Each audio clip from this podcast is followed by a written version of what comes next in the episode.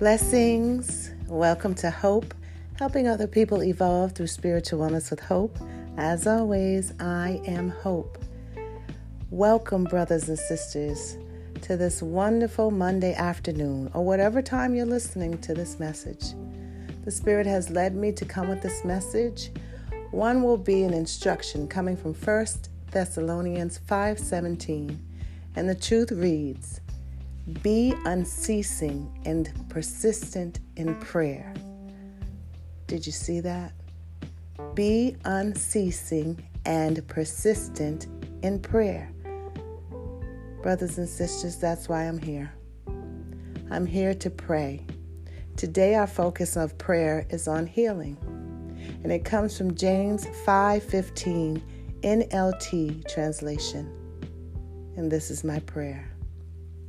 Such a prayer offered in faith will heal the sick, and the Lord will make you well. If you have committed any sins, you will be forgiven. Thus it is written. May the Lord add a blessing to the reading, hearing, and speaking of the word. Let us pray. First, giving honor to God for being the head of our lives and the center of all that we do. Dear Heavenly Father, we come before you, bended knees and repentant hearts. Lord, I stand in the gap in the faith that you have instilled in me, offering this prayer of healing of all forms of illness, disease, mental, physical, emotional. For your children, dear Heavenly Father, may you move in a way like never before. Father God, you have performed miracles in the past, and you will continue to do so because you are the same yesterday, today, and forever. And we thank you for that, Father. Father God, I lift up my brothers and sisters and the one listening to this message right now. Whatever type of healing, Lord God, they need, Lord, I stand in the gap in intercession for them, and I know that by the faith, you will heal them. And as well as that, Father, that you will forgive any sins they may have committed, Father, because you're a loving and forgiving God. So, Lord God, we place this at your feet today, expecting the miraculous healing of your love, grace, and favor, Lord God. Touch the listener right now, dear Heavenly Father, that they may feel your presence right now, that they may feel the healing begin and the restoration restored to everything that they're supposed to be, Father.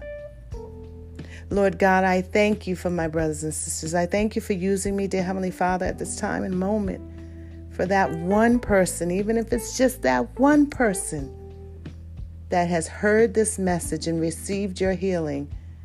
Lord God, my assignment is complete, and I thank you for that.